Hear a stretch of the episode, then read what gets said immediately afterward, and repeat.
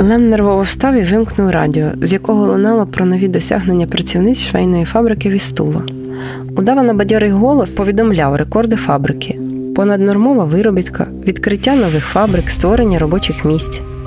Лем у відповідь пробурмотів щось типу до дупи норми і світле, майбутні робочі місця. Від своїх знайомих він отримав новини про справжні досягнення червоного режиму. Помер замучений, ніби якимось невідомими Станіслав Пияс. Всі знали студента Ягелонського університету як опозиціонера і борця антикомуніста. Офіційне розслідування вказувало різні версії: то впав на підпитку зі сходів, то розборки пиятиків. Ніхто, звісно, не вірив. Таких новин про неугодних ставало дедалі більше. Станіславу було неспокійно. Все це він переживав у колишньому львівському житті. Невже пристосуватися до режиму чи лишитися вільним письменником? З вами подкаст Лем каже. Мене звуть Аліса Ліндеман, я сценаристка, авторка. Мене звуть Володимир Арінів, я письменник і викладач.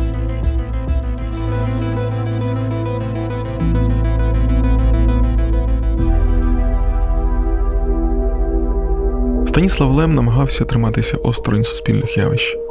Ніколи ні до чого не належав, казав він про себе. Він ретельно уникав зв'язків із політикою. І як пригадує його син Томаш, сам на параду не ходив і його у дитинстві не водив. Хоча уникати таких речей було важко. Одного разу в домі Лемів пролунав дзвінок. Трубку узяв чотирирічний Томаш. Це дзвонив секретар центрального комітету Францішек Шляхтіц. Станіслав Лем до трубки жодного разу не підійшов. Пан секретар прагнув зробити неодержавленого Лема таким собі кишеньковим літератором при партії. Він навіть напросився до Лемів у гості, похвалив сирник, випив вина, намагався невимушено говорити про літературу, а потім запропонував Лему піти із прапором на першотравневому параді.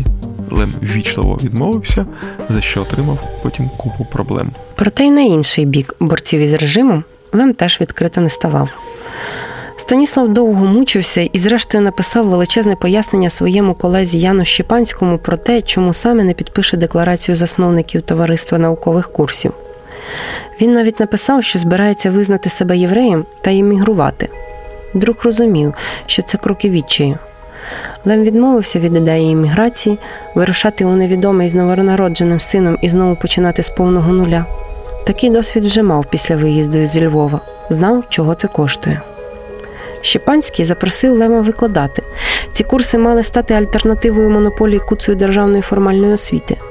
Лем погодився прочитати курс, але лист інтелектуалів до уряду не підписав. Так їхня дружба випробовувалася вже вдруге. Проте Щепанський розумів, у чому ризики. Помер Станіслав Пияс. Ксьонза Анджея Бардецького побили невідомі особи. Безпосереднє оточення Лема отримувало анонімки і дзвінки з погрозами, стеження на вулицях, читання листів, непередбачуваність завтрашнього дня. Все було геть не так, як писали в державних газетах і говорили по радіо. Ніде не було помітно світлого майбутнього. Із закордонних відряджень родина Лемів намагалася привезти якомога більше товарів, консерви та кондитерку, а також навіть фарби для взуття і туалетний папір. Діставати дефіцитні набутки було завданням, яке потребувало в паенерівській Польщі особливих навичок. Навіть для придбання паперу Лем мусив мати документи, що засвідчували б він письменник. Проте і це можна було легко втратити. У листі до свого перекладача Лем пояснював. Хоча не йдеться про жоден кримінал, ви маєте розуміти, той, хто отримав негласну заборону на публікацію, як один критик, який в статті про Достоєвського оскверняв алюзіями та зневажав Росію, і неважливо навіть, що він писав про царську Росію. Де-факто така особа стикається з повним голодом, бо як фріланс райтер йому нема на що жити коли всі редакції, і журнали, і мас-медіа раптово виявляються для нього закритими. Хоча в листах він часто вдавався до езопової мови, системи замовчувань та кодів, які всі його друзі і так розуміли, інколи Лем говорив і відверто. У 1976 році він підписав такий протест проти внесення у конституцію тези про провідну роль польської об'єднаної робітничої партії та про дружбу з СРСР. А от у паризькі і видання він писав під псевдонімами Знавець і Хохол. Там він розмірковував про майбутнє ПНР. Нещадно критикував режим і застерігав світ від помилок поляків. Він знав, що ризикує опинитися в соціальній ізоляції, але вже не міг мовчати. Держава відповідала на це. Затримувалися видання, зменшувалися гонорари, падали наклади, книжки друкували не там і не стільки, як планувалося, не випускали на презентації, не давали зарубіжні паспорти. У разі відкритого протистояння Лем просто не мав би як заробляти. Він був повністю узалежнений від держави. Хоч Станіслав увесь час балансував, намагався не заступати за власні чорні лінії і не підставляти рідних, все-таки сталося невідворотне.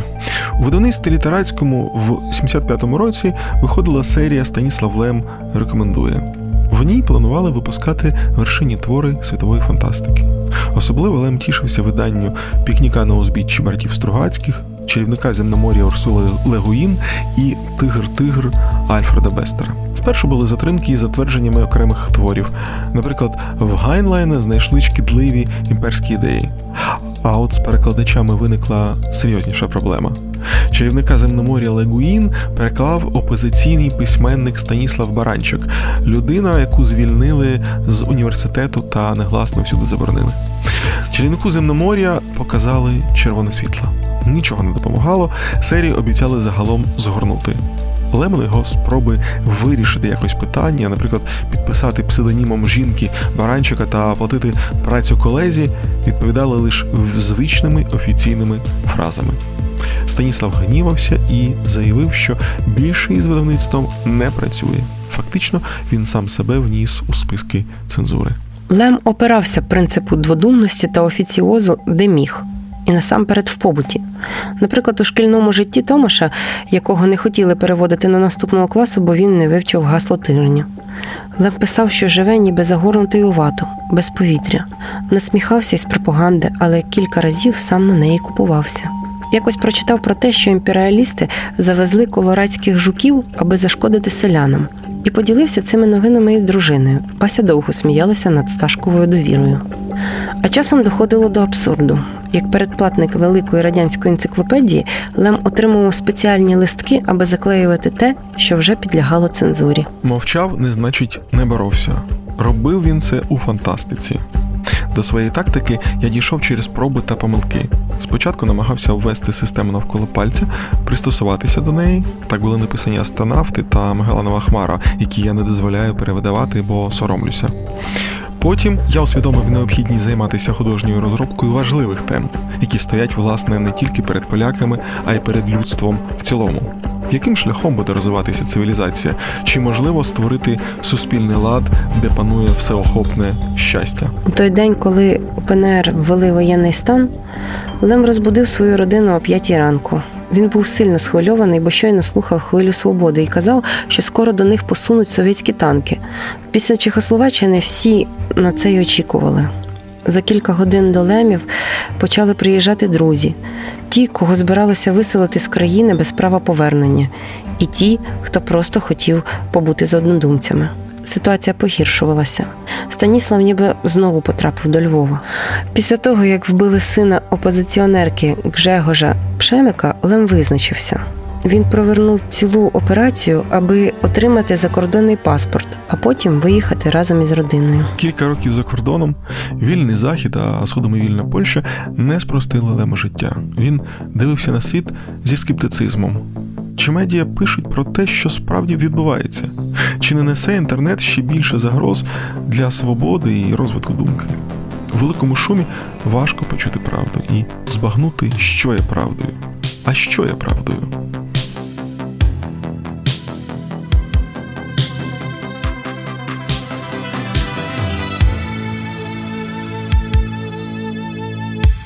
Вже майже 30 років ми живемо в вільній країні, демократичній, де можемо висловлюватися вільно.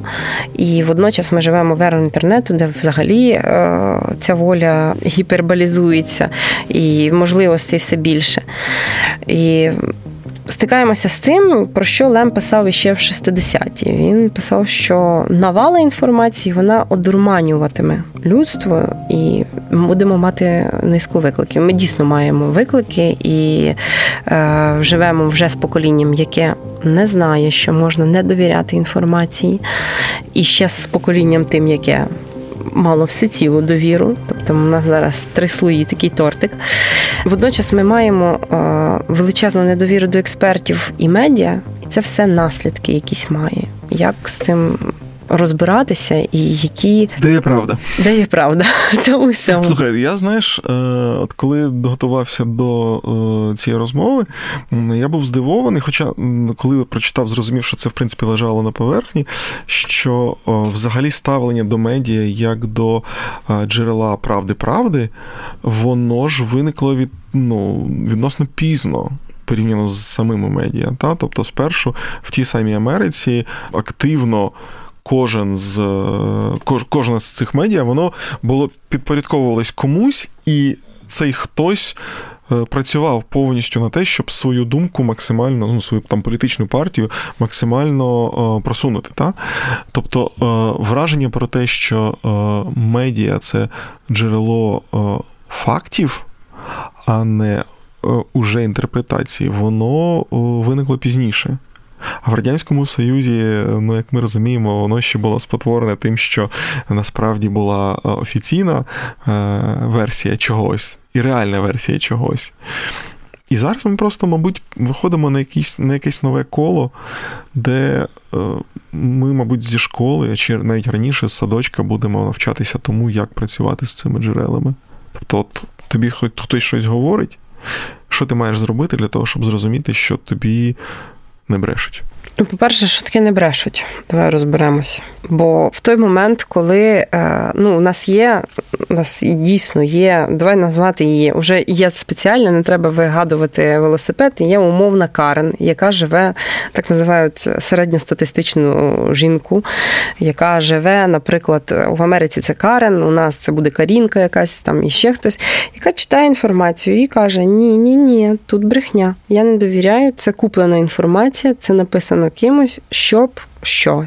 Вона мені не підходить. Вона не підходить під мій світогляд, я її не беру. Ну, тобто такі когнитивні викривлення відбуваються, як і в принципі е, кожного з кожного з нас. У нас є е, такий фільтр, який допомагає нам вижити. Ми вибираємо інформацію, яка підтверджує нашу думку. Ми таким чином будемо. Е, ну, Це, це наш спосіб виживання. Це еволюцій, еволюційний, еволюційне надбання людини. Але водночас, е, а як бути з фактами? Ну, є ж факти. Є ж докази, є наука, яка каже так і так.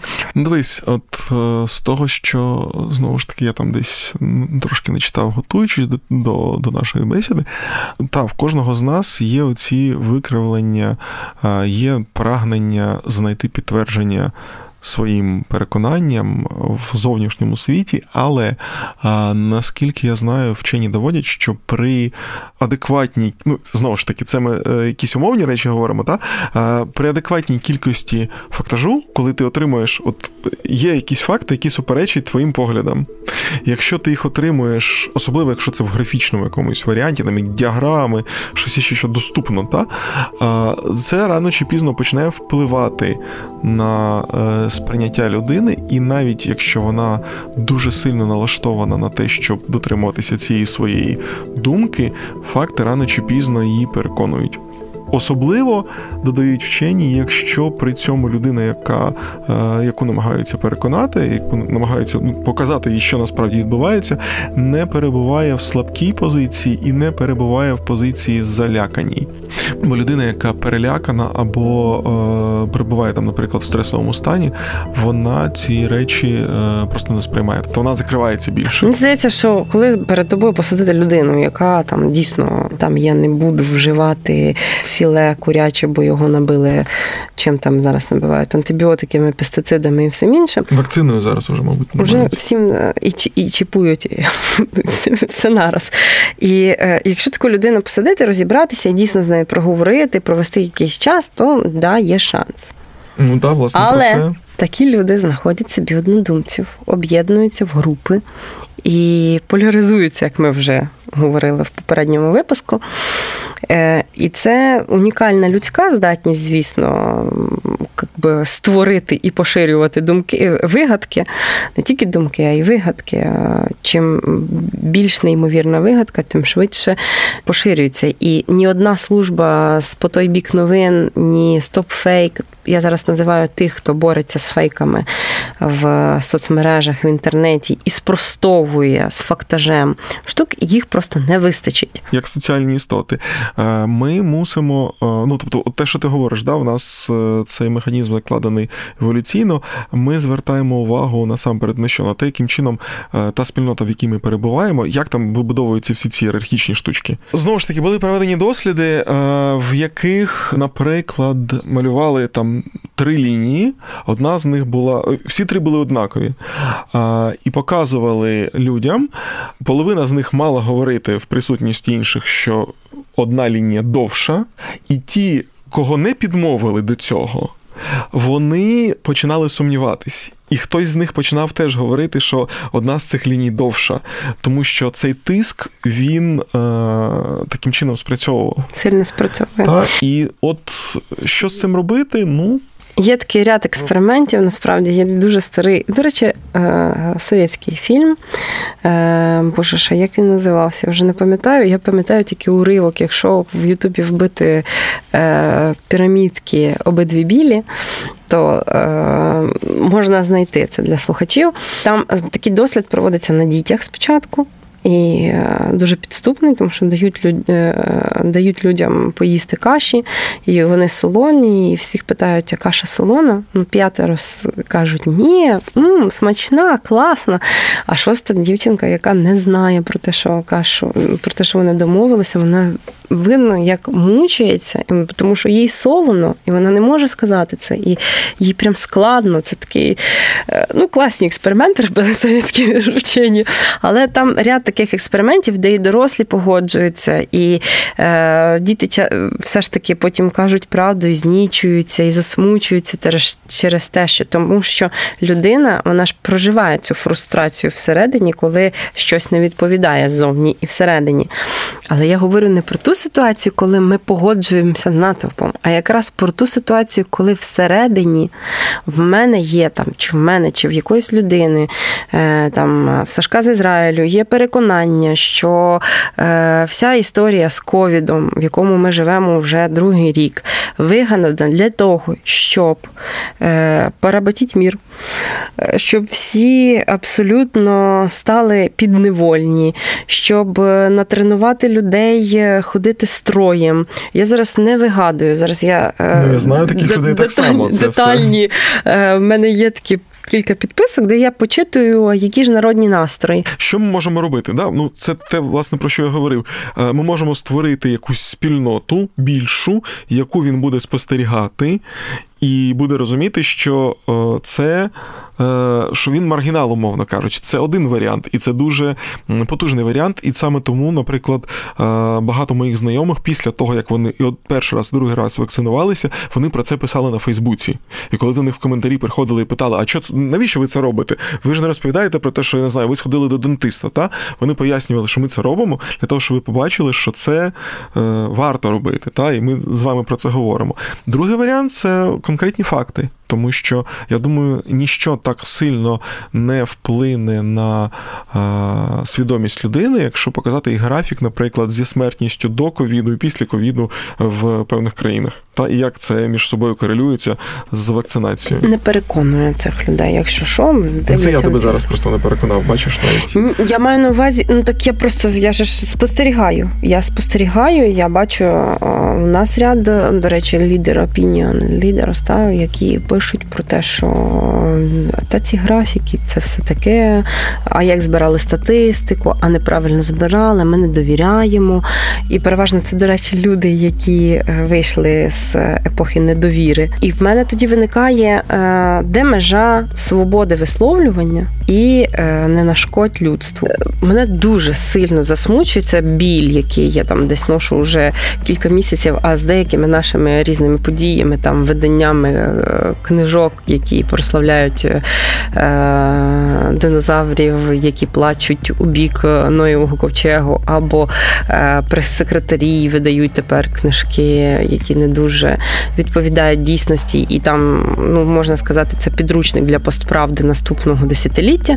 Цей момент мене дуже засмучує, що люди так підносять невігластво. Типу, от я не був там розумний, але зміг. Ну, типу, по суті, у нас не мудрість, розум якимсь є найбільшою чеснотою, а стає чеснотою вертлявість. Я всюди зміг вивернути. А я... хіба це не було завжди так? Мені здається, ні. Якщо ми вже живемо в цю епоху, якщо ми вже знаємо, що е, час від часу є глобальні явища, які е, там е, нам землі називають манджурською державою і кажуть, що зараз будуть з нею воювати наші сусіди. Я, звісно, маю на увазі не Манджурію, але дуже схожі механізми.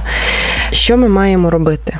Знову ж таки, треба було, мабуть, проговорити, що що таке постправда. Та? Тобто це ситуація, в якій е, правда, е, факт стає не таким важливим, як емоція того, хто е, про це говорить як емоції, як емоції і бажання, і оці когнітивні викривлення, які він має. Це дуже, звісно, зрозуміло і дуже сприйнятно кожним з нас, бо, звісно, перша реакція на якийсь подразник в нас це емоційна реакція.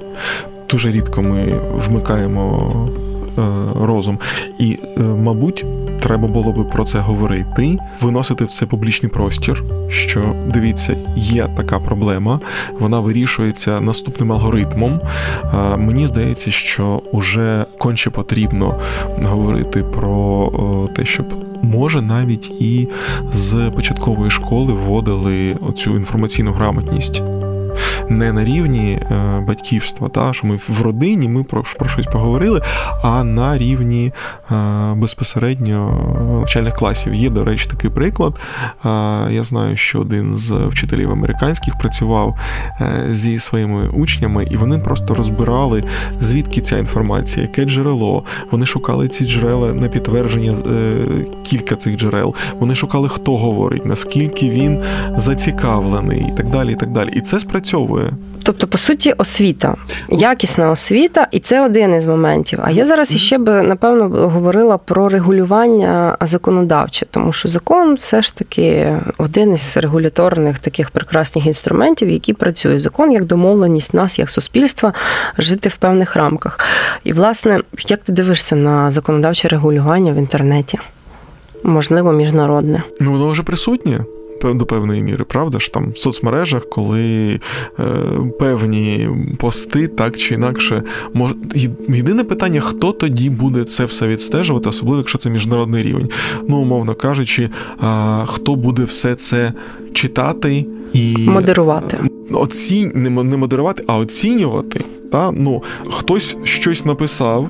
В принципі, те, що ми бачимо, наприклад, на Фейсбуці, е, це ж спроба створити е, самоорганізовану структуру, коли в межах цієї структури хтось інший е, з таких самих учасників вказує, що це, наприклад, спам. Не завжди, іноді там відловлюється машинним мисленням машинним, по кодовим та. словам, або по кодовим зображенням, або кодовим словосполученням. Це перевіряється спеціально навчаним окремими людьми і відділами, і власне є по цей. Але це е, приватні структури. Я зараз не про приватні структури, тому що так дійсно Фейсбук регулює наряд всього і на мову ненависті, і на е, порнографію, і на насильство. І ще YouTube там так само робить з копірайтами, і не тільки з копірайтами. Про Ютуб ввів таку штуку, яка дуже допомогла поборотися із е, в, е, в мережі із даркнетовськими цими штуками. Так я маю зараз на увазі про там сексуалізацію дітей і всього іншого. Дивись, Ми зараз говоримо про ті речі, е, які от є щось заборонене, і це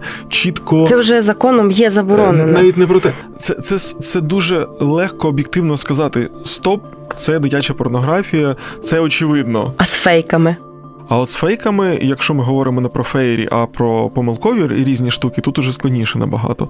Тому що ем, має бути хтось, хто буде це все відстежувати, і хто буде достатньо компетентний для цього. Ну от тобто, я я, я, я завершу. Я боюся, що в момент, коли буде введено таке, е, такий механізм і не буде відпрацьовано е, чітко, е, як власне коригується, будуть зловживання. Оце ну ми вже на даний момент маємо служби. Я називала в розмові по той бік mm правди. Це українська служба, яка працює із інформацією і розповідає про те, як протистояти фейкам, маніпуляціям і е, як відрізнити пласку землю від е, справжньої і е, про все інше. Є ще так дійсно стоп-фейк, які схожа служба. Там працюють фахові люди, факт-чекери. Це тепер професія, якою навчаються в кількох уже університетах світу. Е, все це круто, але я говорю про якусь таку історію. Ну, раз ми е, почали з фантастики, давай нею вже й закінчувати. Я говорю, я фантазую про таку штуку, як от після Другої світової зібралися люди і створили організацію, яка регулює е, мир у світі і ще ряд питань. Чи може таке бути, що е, ООН збереться і відрегулює законодавчо там відносини в інтернеті? Ми дізналися, що думають приводу регулювання інтернету польська письменниця Майя Лідія Косаковська та ізраїльська письменниця Шира Кармі. Прошу. Має Лідія Косаковська. Гадаю, міжнародний закон, який контролюватиме інтернет, так чи інакше буде прокульгувати. Ця ідея ризикована, як на мене.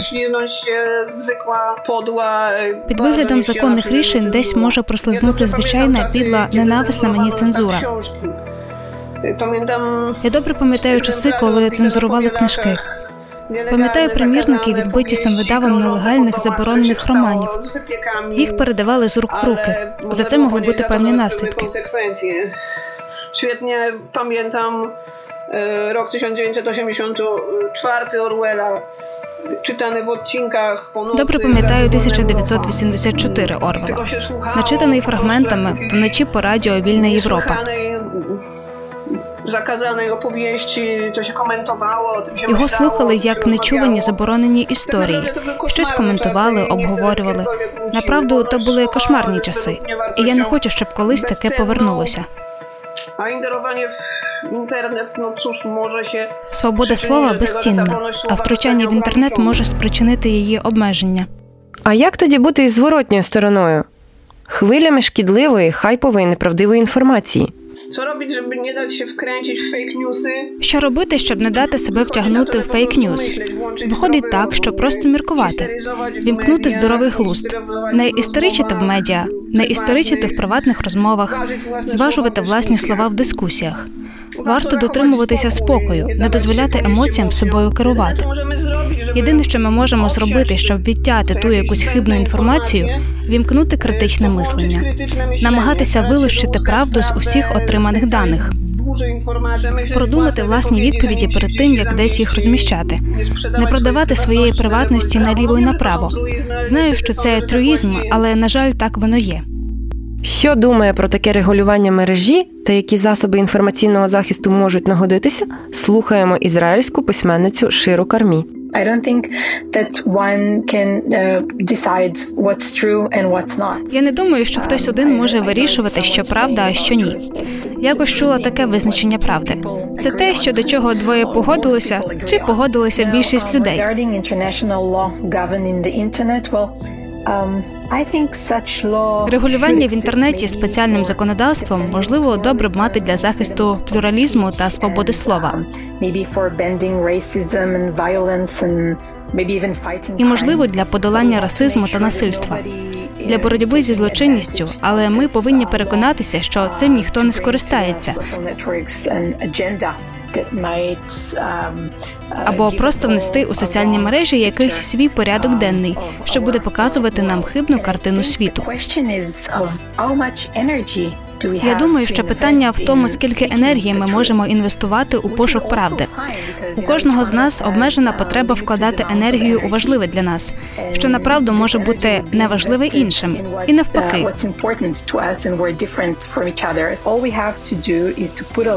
Все, що нам потрібно зробити, це докласти набагато більше зусиль і ділитися своїми знаннями та перевпевнитися, що вони будуть достатньо переконливими, обґрунтованими, і обов'язково пам'ятати, що всі ми зрештою люди, і необхідно поважати аудиторію.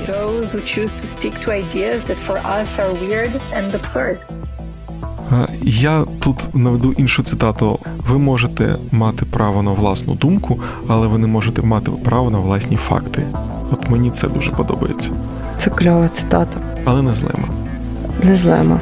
Лем водночас ще е, казав прикольну штуку про те, що що у нас життя, звісно, дуже коротке, але водночас це коротке життя є чимало мінливих переживань і е, подій, і треба собі давати можливість змінюватися. Разом із цими подіями і змінювати свою думку щодо цього, виходячи з е, того, що ми бачимо і переживаємо. Мені це дуже сподобалося і припало до душі, що не кам'яніти у своїх переконаннях. Ну, ми намагаємося зробити нашим подкастом Ленкаже. Над подкастом працювали Аліса Ліндеман та Володимир Арінєв, а також команда студії подкастів Айзон Медіа. За підтримки фонду прав людини Посольства Королівства Нідерландів, Польського інституту в Києві та Посольства Держави Ізраїль в Україні.